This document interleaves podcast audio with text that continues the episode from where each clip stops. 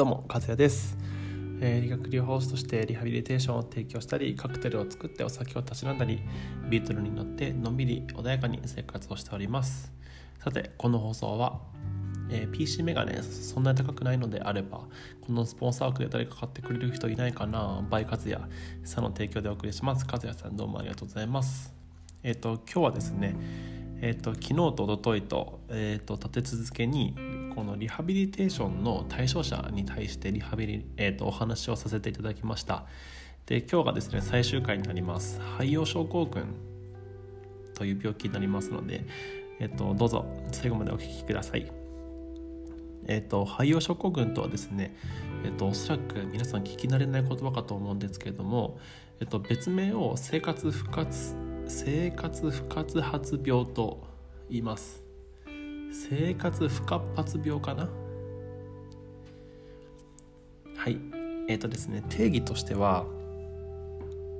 えっと、病気や怪我の治療のために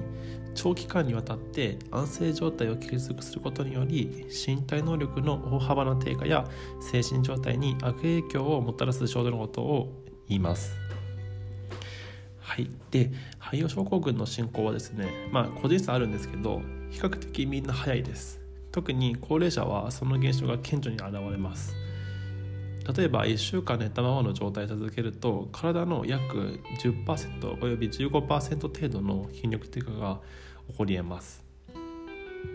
さらに気分的な落ち込みが著名に現れて、えっとうつ病になってしまったり前向きに取り組む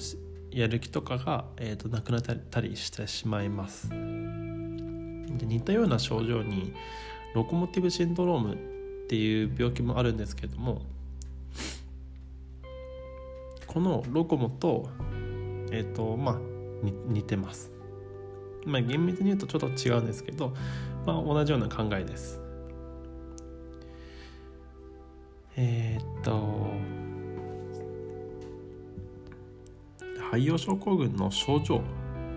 なんですけど、えーっと寝たきりの状態が続いてしまうと,、えーっと筋力とあとは関節の可動域が損なわれてしまうので、えーっと運動器障害と呼ばれます。あとは循環呼吸器障害であったり、えっと自律神経精神障害を引き起こします。えっと循環呼吸器障害では主に誤嚥性肺炎とか心機能低下あとは血栓の側栓症とか、えっといろいろあります。で自律神経精神障害は、まあ、主にうつ病とか痼毛とかあとは見当識障害という症状を発生します。で肺葉症候群の原因は、まあ、先ほどもお伝えしたんですけど何かしらの、まあ、病気とか怪我を良くするために安静にしてなさい。とこう医者に告げられて、えー2週間安静にして病気怪我は治ったけれども2週間の間寝たきりになったので、えー筋肉量やえーっと関節可動域訓練あ関節可動域は、まあ、低下をしてしまってで24時間ずっと同じところをずっと天井を見てるので、まあ、精神的にもやっぱりあのお起こしてしまいます。でねこの肺葉症候群は年齢関係なく誰にでも起こり得ます。今は分かりやすく病気を病気とか怪我を背景にそういうことを言っているんですけど例えばそうだな。あの宇宙飛行士がえっとロケットから、えっと、長い期間宇宙に行ってで地球に帰ってきてロケットから降りてくる時に両脇にこう健常な人にこう抱かれながらあのロケットから降りてくるところを皆さん見たことがあるでしょうか？あれもまさしく肺葉症候群です。宇宙は、えっと、重力がなくて無重力ですよね。えっと、ジャンプすれば一生飛んでられますし、えっと、まず歩くという概念がないです。なので筋力が発揮する場所がないんですよ。なのでえっと状態としては寝たきりの状態にとっても近いです。ふわふわしてますけど空中に浮かんではいますけど、えー、概要としては概念としては、えっと、寝たきりに近いです。あの感じをイメージしていただくと分かりやすいかなと思います。でね、えっと、若い人も例えばえー、っとゴールデンウィークとか、えー、年末年始家で過ごす時間が特に今年は長かったので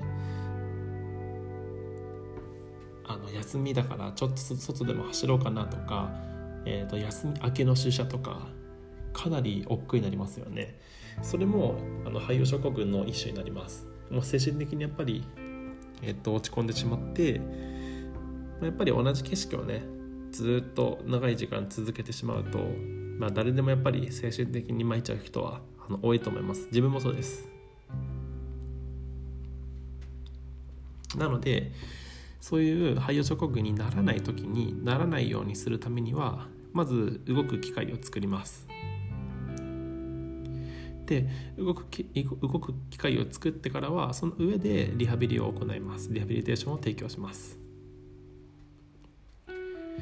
でそれでもそれでもダメだという人は最終的に薬物療法を使います。やはりこう精神的な気分の落ち込みっていうのはえっとまあ健常者もそうです。モチベーションっていうモチベーションっていうのはいきなりこう天から降ってくるものではなくてこう自分自身の中にあるものをですもんね。自分自分でこう何かをするってこう決めたタイミングで脳に刺激が出てそれが全身に広がってというふうになるのででそれを、まあ、薬薬を使って動機づけるっていうところですね。ねでも動きたくても動けない。だから薬を投与して無理やり動かしてリハビリ頑張ったけどやっぱり体に応えて次の日の筋肉痛で「すいません先生動けません」って言われてしまった方を僕は何人も見たことがあるのでちょっと心が痛いんですけど。はい。なのでまあえっ、ー、と弟の脳卒中そして昨日の整形外科、えーと、そして今日の肺葉症候群、えー、誰にでも起こりえます。じゃ、えーと、女性と男性問わず年齢も問わずです。やっぱりきっかけがあるとそういうふうになってしまうことが多いので、えーと、普段の、えーと、食生活や、えー、睡眠生活リズムっていうのをあの整える必要があるのかなというふうに思います。特に今はあの新型コロナウイルスの影響で外出が自粛されて精神的にかなりあの参ってるかと思います。自分も含め。ですが、まあ、そういう状況でもやっぱりこう運動をし続けるっていうのはすごい大事なことでえっ、ー、とまあ山梨もあの定定時同じ時間に同じ放送が流れるんですけどあの健康を維持するために外にジョギングしに行きましょうとか、えっと、空いてる時間帯を狙って公園に行きましょうとか、えっと、やっぱり家にいなさいという政府からの指示はありますけど家に長くいてしまうとこういうふうに、えっと、病気や怪我になりかねないので、えなりかねないので、えっと、ぜひあの運動する習慣をあの身につけていただければと思います。自分もあの継続してランニングジョギングの方をしていこうかなと思います。最近はですねえっとちょっといろいろと PC について勉強してるのでえー、っとまた明日以降はですね、まあ、そういうところをちょっとお話ししようかなと思います。最近こうなんだか概要リハビリの概念だったりえっと、理学療法士って何？みたいなお話が、えっと、長く続いたので、えっと、ちょっと明日からはですねあの健康に役立つ情報とかを発信していこうかなと思います。この運動はこれにいいんだよとか、えっと、これをすることでこういう効果があるんだよとか、えっと、いろいろとお話できたらなと思います。はい。ではですね、えっと、皆さんもえっと、整形外科疾患と脳卒中そして肺葉症候群予防するために、えっと、運動の方を継続して頑張りましょう。運動だけではなくて、えっと、その日の、えっと、睡眠状況とかあとは栄養障害とか、えっと、あとは気分精神的なところもすごい大事になってくるので、えっと、一つずつ丁寧に、えっと、クリアしていきましょう。以上です。じゃあそしたらまた明日もお願いします。じゃあまたね。おやすみなさい。